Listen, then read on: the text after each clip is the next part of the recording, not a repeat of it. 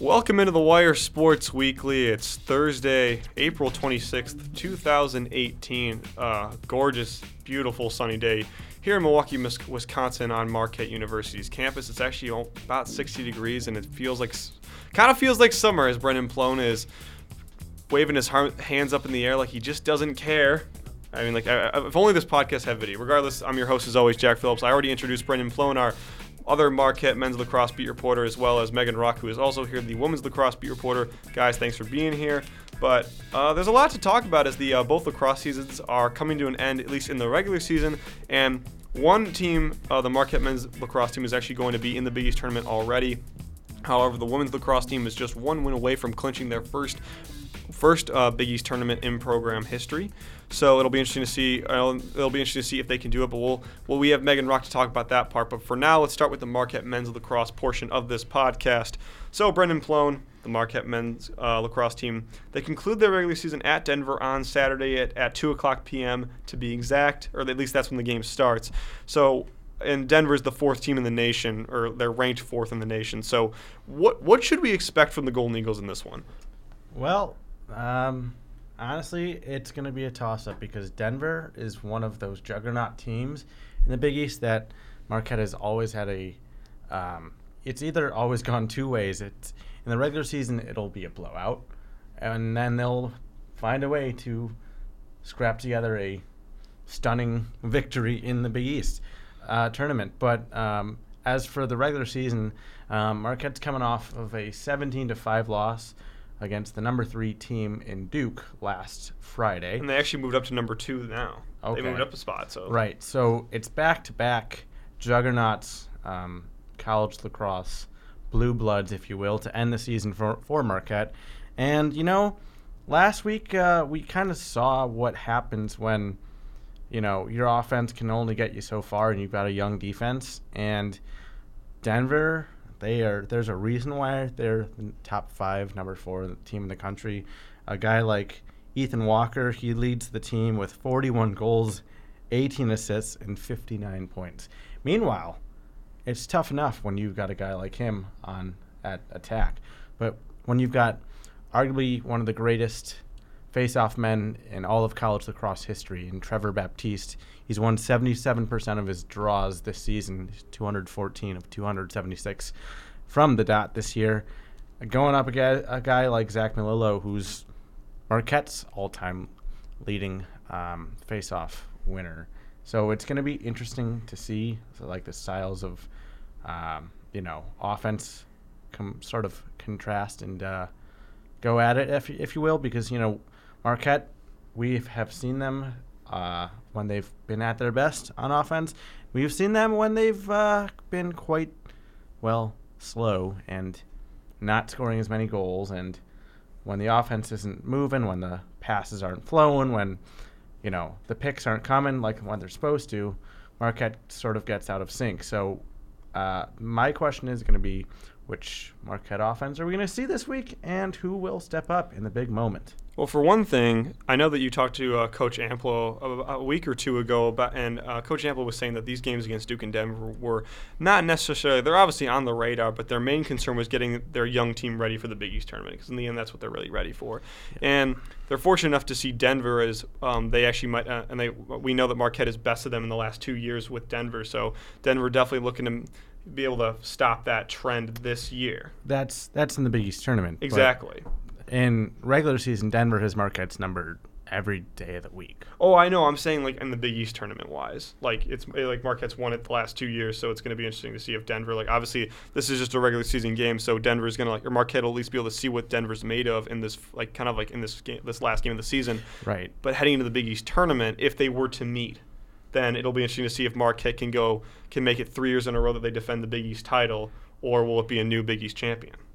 Yeah, I mean, I feel like that's always Joe Amplo's task when he challenges these late game but big name programs at the end of the season. Like it's always, it almost always seems like Notre Dame, Duke, and Denver are at the tail end of the season, really prepping these guys for the postseason, or at least potential for it. And, you know, Denver is, I mean, Denver, like like I just said, they've been the juggernaut in the Big East. They've, they're the juggernaut of the West Coast lacrosse scene in general. Um, Bill Tierney is arguably one of America's best college lacrosse coaches. He knows how to win. He knows how to get the most out of his team. And Joe Amplo is doing the same thing with a young team.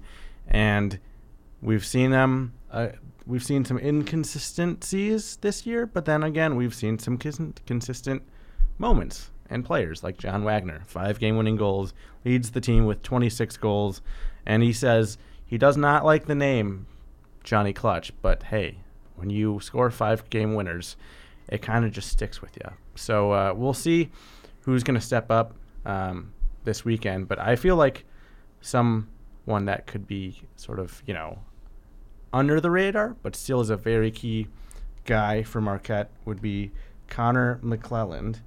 Um, he's got fourteen goals, um, sixteen points. He's got forty-five shots on the team. Um, you know, he's just one of those, and he, he's caused, you know, eighteen turnovers on the season. And so he's just one of those guys where offensively you want him f- for an offensive uh, chance late on, maybe for someone besides John Wagner to take the big sh- time shot. I was going to say that uh, one thing that you – I going back to the point of, like, how Marquette can, like – at random points in the game, you know, we, and you've said this before with, like, it, for example, with the Notre Dame game, how it's those little stints that Marquette can go into where one minute, like, kind of what we saw in the Providence game where you're down seven to eleven with a minute and thirty-seven left and you somehow force overtime.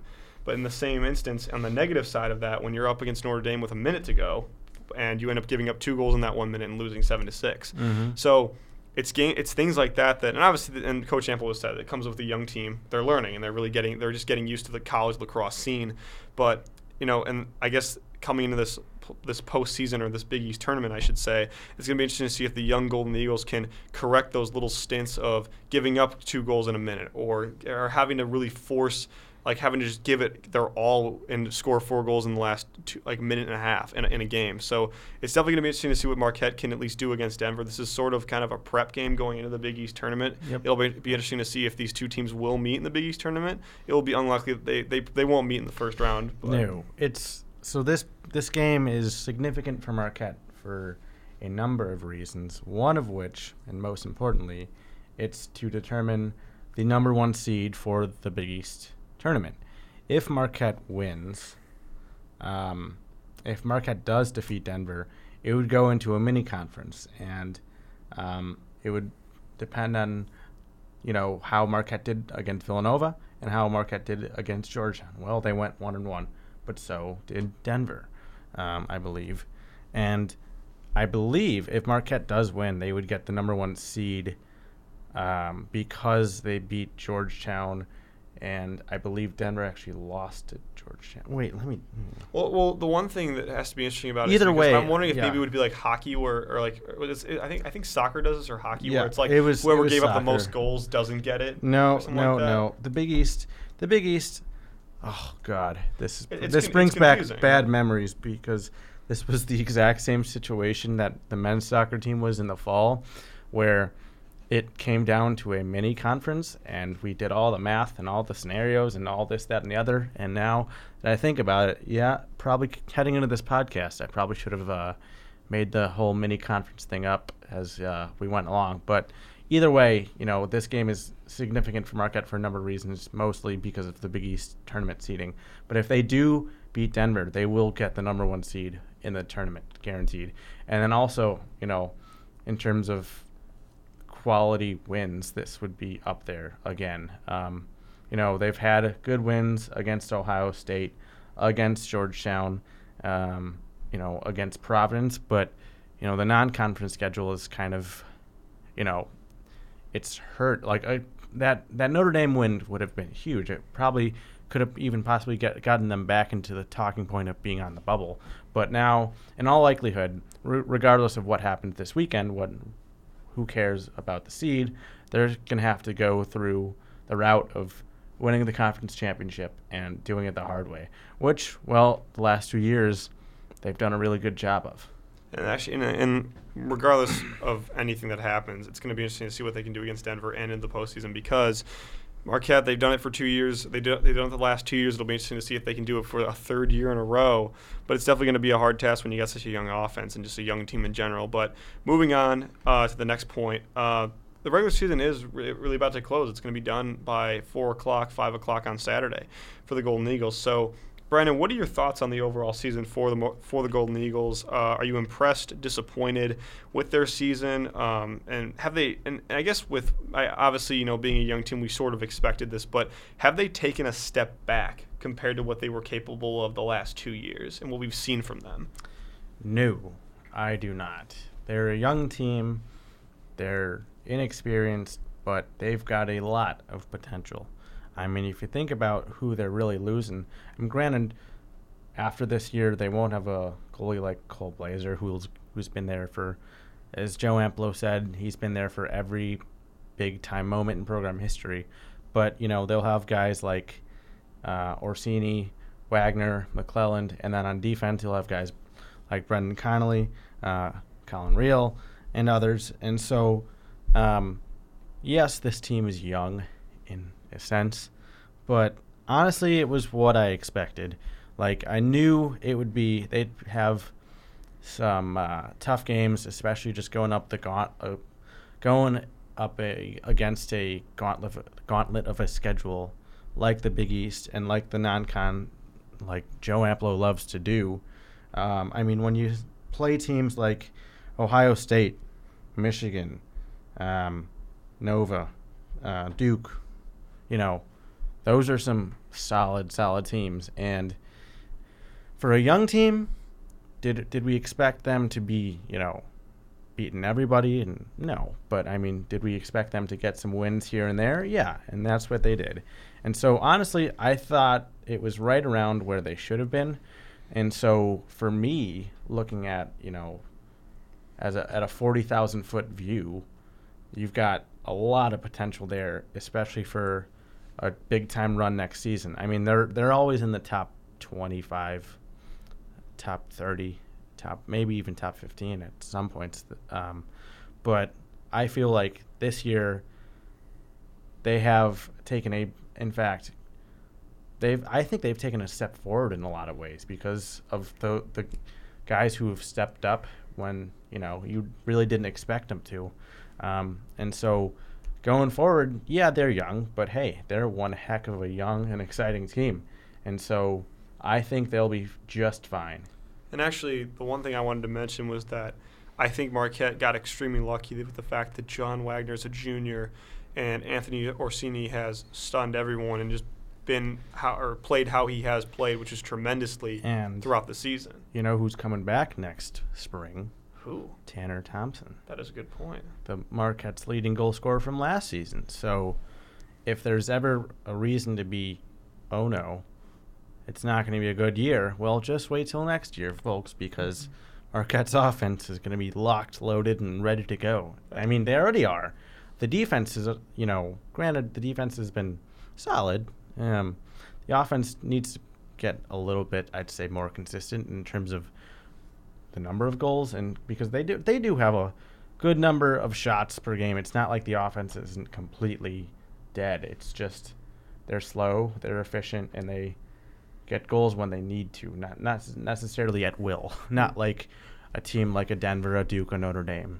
And, and like I said, and the Golden Eagles, although they are going to be losing a, um, their four-year goalman and Cole Blazer, it's going to be interesting to see the goal. I, honestly, I feel like it's going to be somewhat of a reverse next year where we expect the Golden Eagles offense to be like a powerhouse, especially when you said Tanner Thompson's going to be coming back.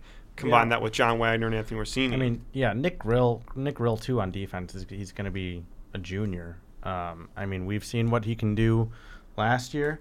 Um, and so, um, I mean, I don't know. I, I feel like they'll be, honestly, they'll, they'll probably be in a lot better spot than people think. Hmm. It, it seems like this is, you know, a classic year where the lacrosse community is like, nah, Marquette's not going to do anything. They'll, they're going to take a step back, this, that, and the other.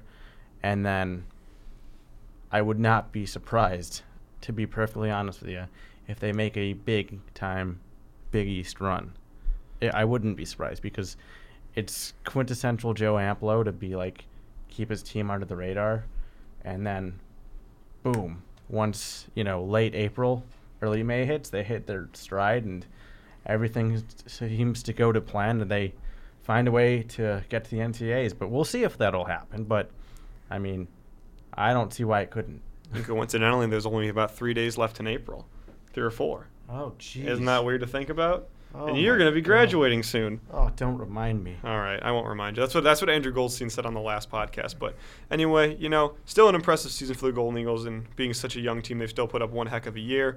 So I would agree, somewhat of a step forward in what you said. But uh, final point with the Marquette men's lacrosse team. So heading into that Big East tournament, what are your expectations for the Golden Eagles? Because they're young, but they are two-time defending champions in the Big East. So can they three-peat, or do you think this will be the year they, they finally give it give it to a team like Denver? Well, that is the million-dollar question, isn't it? Um, I mean, for all for all the uh, I guess lack of goals in you know timely in a timely manner that have not happened, they've also had the five-game winning goals. You know, it's this offense is so I guess. bipolar, I don't know if that's the right word, but, you know, they'll score like six or seven goals, but then, you know, score four in the final minute thirty-seven. So it's like, literally, this team is the ultimate anything can happen team. And if their defense can, you know, um, stand down a bit and, uh, you know, find its extra gear come tournament time, I don't see why they can't make a it to the championship game. But granted, you know, a team like Denver, a team like Nova stands in the way, which is already tough enough, especially when you're going to be playing at Villanova. Um, that's where the Big East tournament will be held. But uh, we'll see what will happen. I mean, it's always – this team is always so exciting come Big East tournament time, because you really do never know what's going to happen. And so, like I said, I would not be surprised if they make a deep run. I don't know. I don't think they can – I've contradicted myself too much on this it, podcast well, already, well, but I was gonna say, yeah, uh, uh, I don't know. It's it, it, life, it, man. It is. It's, a, it's unpredictable, just like Marquette lacrosse. Yeah, it's a tough question. I, I think the Golden Eagles, obviously, they have the potential to do it, but I think that I'm gonna be honest. Any for any sport. For any team, it's gonna be it, it's hard to three-peat, because you have to think about how different and how much the team changes each year. And Marquette, again, we say they took a step forward in the sense that they're still they're still putting themselves on the radar. So even though you said Joe Amplo wants to keep them off the radar at least until come postseason, um, they're still on the radar. They're still they're still I think a top thirty, top thirty-five team in the nation. Um, and especially with such a young offensive core, you got a freshman who's your second um, goal or your your second goal leading scorer. So I think Marquette. I definitely think they can win the Big East. Don't get me wrong. I think you're completely right with that. But I I think this year, I think it's Villanova and Denver. I honestly think if Marquette, even if they made it to the Big East championship, I'd be happy with that. To even get there and be like, hey, you know, like we're this young and we're still fighting for the Big East, like that's impressive enough. I think that Denver's gonna if they if they make the Big East tournament or the Big East championship, I should say. Like, I think that they'll lose to Denver, assuming Denver makes it. Um, so, assuming that they are the one seed and Denver wins this regular season game come Saturday afternoon. However, if Marquette lost to Villanova or a team like Georgetown, I wouldn't be surprised. I think that, um, again, anything's possible, but and Marquette definitely ha- has shown that they can they can score four, go- four goals in a minute thirty-seven, that they can give up two goals in a minute. So it, it really anything's possible in lacrosse. It's really quick. It's it's a it's a quick sport. It's a quick game, and it's going to be really interesting to see what they can do. But thank you, Brendan, for your comments regarding the Marquette men's lacrosse team. I want to bring in our women's lacrosse thank beat you, reporter. Jack. Oh, no, of course, Brendan. But I'm going to bring in our women's lacrosse uh, beat reporter, Megan Rock. So, Megan, uh, still a lot to talk about with the women's lacrosse team. Um, definitely a lot of things have been going on for the team in general. Um, their season concludes actually following their matchup with UConn at home Saturday afternoon. So, if they win, Marquette clinches their first Big East tournament in program history. So, this is the million-dollar question, Megan. Will the Golden Eagles get it done, or will they fall just short come Saturday afternoon? Because both Marquette teams are playing in Saturday afternoon. I think they both start at two o'clock, too, which is actually kind of co- co- coincidental in, in, a, in a sense. Yeah, well, it's definitely going to be a close game.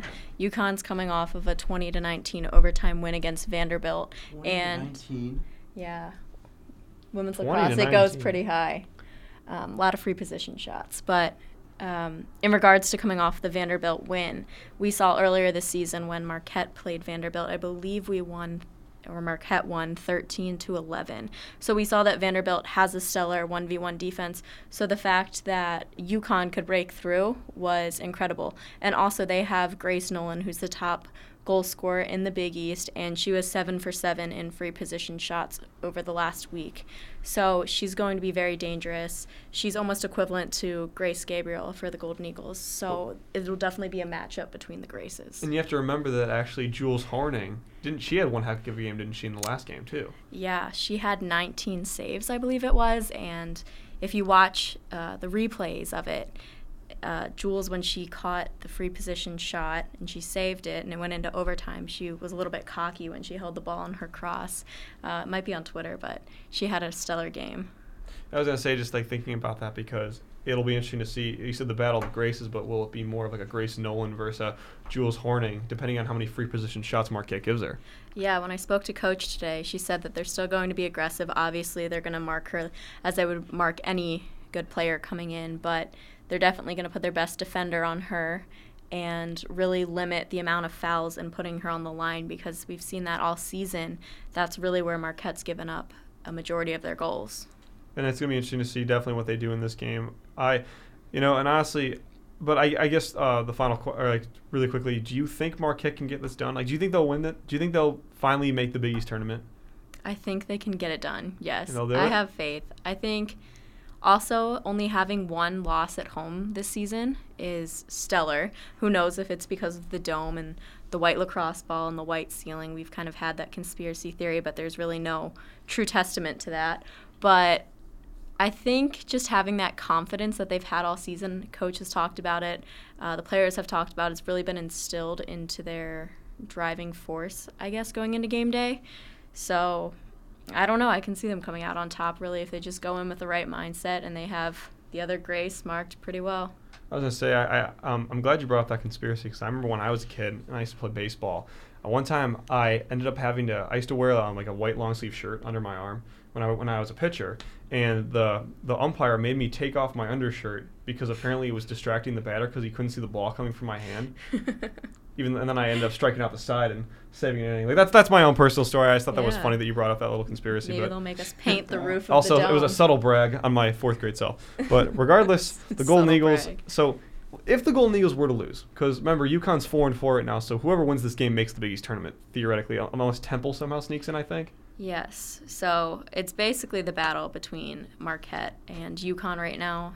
Depending on Saturday's outcome, that's when I'll look more into like the Temple standings and how they'll make the tournament, because I believe they're at five and three, or no, they're four and four. Yeah, they're both four and four. Someone, be- there's someone. I think Denver's five and three with us, or something along those Here, lines. Actually, I can't, I can't. Well, I know I actually remember. Yeah, actually, yeah, Denver's five and three as well. Yeah, so I think we're sitting at the fourth seed with them. So mm-hmm. a win over UConn would secure a spot in the Big East tournament, which is huge. Well, if the Golden Eagles were to lose, and they were to miss the miss the Big East tournament again in their, what, seven, eight-year-old program history? Six to seven, I think. Oh, six to seven? Okay. I think it's their sixth so, season. So would you count this season? Now, this is, I know, like, we talked about this before the podcast, so I'm already kind of expecting the, to be to be shunned for this question, but would you count this season as their most disappointing season in program uh, history? Now, before you answer, when I say most disappointing, I mean in the sense that they were this close, yet they came, and they were this close yet so far, in the sense that all they had to do was win one more game and they were there. But they let they they let they gave up four games in a row and gave up their spot, assuming they lose. Okay, so hypothetically, if they lose, but when I previewed this question, I was a little bit salty and wrote not even close to a disappointment at all with an exclamation point, because I think this is the most outstanding season they've had in the record book and statistics. Uh, like statistics-wise, we saw before they started playing Florida that they were five and oh in the Big East, and that's insane. I don't think they've ever done that in the program's history. So to lose to Florida, not a big deal. To lose to Georgetown, not a big deal, number twenty-three in the country. But um, Denver, they should have won that game. That was the misconnections with the lower attackers, and they were just trying to make passes that truly weren't there. They had sixteen turnovers in the first half alone, and that's what they aimed to be the amount of turn turnovers for a whole game. So I think that this is just the beginning for Marquette. No matter if hypothetically they lose or win, uh, they'll always bounce back next year, especially because they're only losing three seniors. A couple of them will be returning back for another season. So I don't see this loss as disappointing. I see it as a like a stepping stone for the program, and especially Meredith Black and all the hard work she's put in this season. And one of those three seniors is going to be Allison Lane, who's like who's got the most draw control on that team. So it's going to be interesting to see if the Golden Eagles, who their who their go-to gal will be next year. Well, they still have Grace Gabriel. That, so that's a good point. They Allison Grace. Lane and Grace Gabriel, they have the recipe for success in the draw control circle. So I think if Grace steps up and really fills that leadership position within the draw control circle, um, an underclassman will definitely step up and fill her spot, and Grace can train her throughout fall ball. So I think it'll be okay for the Golden Eagles. And actually, I said this before, but I think that one of the one of the girls that is going to step up next year, uh, current freshman, will be a sophomore in Carolyn Steller. I think that And Coach Black has actually commented prior, like earlier in the season, that she's one of like her favorite, or like not favorite, or her like most impressive freshmen, like other than obviously Jocelyn Murrow, who started every game. Like the only freshman to on defense that to start every game. So um, I don't know. I just like I said, I've, I've got a good feeling about Carolyn Steller and see what she can end up doing in the uh, future with the Marquette Golden Eagles. But all in all, regardless of whether or not Marquette makes it to the Big East tournament. In your opinion, Megan, do you th- like, who? who I, I, this is probably a very easy answer. So I kind of looking at this question, I probably could answer myself. But regardless of if they make it, who is Marquette's M V P, their most improved player, and their most underrated player of the season? Okay, M V P. We've definitely talked about this. Allison Lane. Really? Her, oh, I think you said Grace Gabriel. I well, Grace Gabriel's a junior. Okay, so Grace Gabriel has another season. Yes, statistically, she's outstanding, but I think Allison Lane being a senior and being a leader of the team, and Grace Gabriel's one of her co-captains, um, I think personally for me being an M V P isn't just stats, it's also in the character of the player. So kind of what I've seen this season, I believe it's Allison Lane. Uh, most improved, I think, is Jules Horning, uh, back in goal. She's, as we talked about earlier, against Georgetown, nineteen saves, a career high.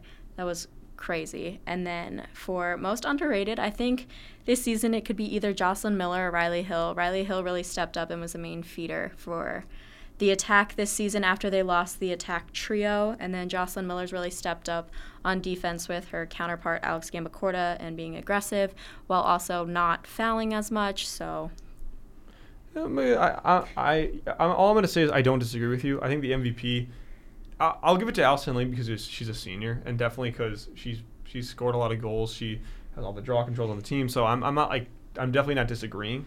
Yes. But I don't know. I, I I was I automatically assumed oh or Grace Gabriel. I automatically assumed, but I was like no. Okay. Yeah. But save it for her senior year. Assuming yeah. she has good statistics. I think again. Grace has been off in a couple of games too. She's not scoring as much, so I mean that doesn't take away from any of the athlete that she is. But I don't know. I guess we just have differing perspectives. Now, does Brendan Plone have a question? You I can, do. If you want to, you can come on in. Okay. We can share this oh, microphone. All right. So, um, two questions. Oh, boy. Two of them. Wow. Right? So, where, in terms of significance and importance, does this game rank for women's lacrosse? Considering it's a home game, it's the final game of the year, all everything's on the line for them. Um, you talked to Coach Black today. But what's she saying about this game and uh, in terms of how significant it is? Well, when I also talked to Charlotte McGuire and Riley Hill, they told me that they've never won to, against UConn, so I haven't gotten that far in my research for Saturday's game, but that part of it's huge. They also, if they win, they will earn a seed in the Big East tournament, which has never been done in program history, so that's also huge. Another major factor is going the season with only one home loss. Uh, that would be stellar and outstanding, especially with how young the program is. And I think I, that's really it. Yeah, I mean, well, yeah. I was going to say um, what, yeah. So we talked about Coach Black, but what um, what, what Charlotte's saying as a senior, what sh- what are her emotions going into this game? Oh, gosh. When I sat down with both Charlotte and Riley, yeah, I think Riley's it. I think it was too. a hard – I don't – It's hard to say. I guess it was a tough question, but more so Riley. I spoke with her at the beginning of the season going into their very first game, and she was kind of all over the place emotionally. She was said it was her last first game as a senior. So to put things in per, into perspective for her, and then talking to her before her last senior game in regular season, she said she doesn't really know the outcome of Saturday's game. Obviously, they're hoping for the best, but just to be surrounded with her teammates for the past four years, she's really had growth and development, and I think it's just who she surrounds herself with. And when she was a freshman, the seniors that she had as leaders really helped shape her into the leader she is today for the underclassmen. In regards to Charlotte McGuire, she just said her contagious laugh and positive attitude on the field is something that she'll miss sharing with her teammates, but has also helped them in games, I guess, kind of relax and not take things as seriously as they should sometimes. Well, definitely going to be an interesting game with Denver, because it could be the last game for the three seniors in the Marquette Golden Eagles. But it'll be interesting to see if Marquette can actually cl- actually win this game against UConn and clinch their first Big East bid in Big East tournament bid in program history. Yeah, Saturday's a big day, senior day too. All so right. Lots of emotions everywhere. All right, well, definitely, probably if if not one of the most if not the most important one of the most important games in program history. Thanks for that question, Brendan Plone. But regardless, we're gonna have to conclude this edition of the Wire Sports Weekly. So for Megan Rock, the women's lacrosse beat reporter, and Brendan Plone, the other men's lacrosse beat reporter, I am Jack Phillips, the secondary men's lacrosse beat reporter. I give, I'll give it to you, the primary You're the one. Audio producer. I'm the audio producer. I'm the host of Wire Sports Weekly. As always, your host, Jack Phillips, and we will see you next time.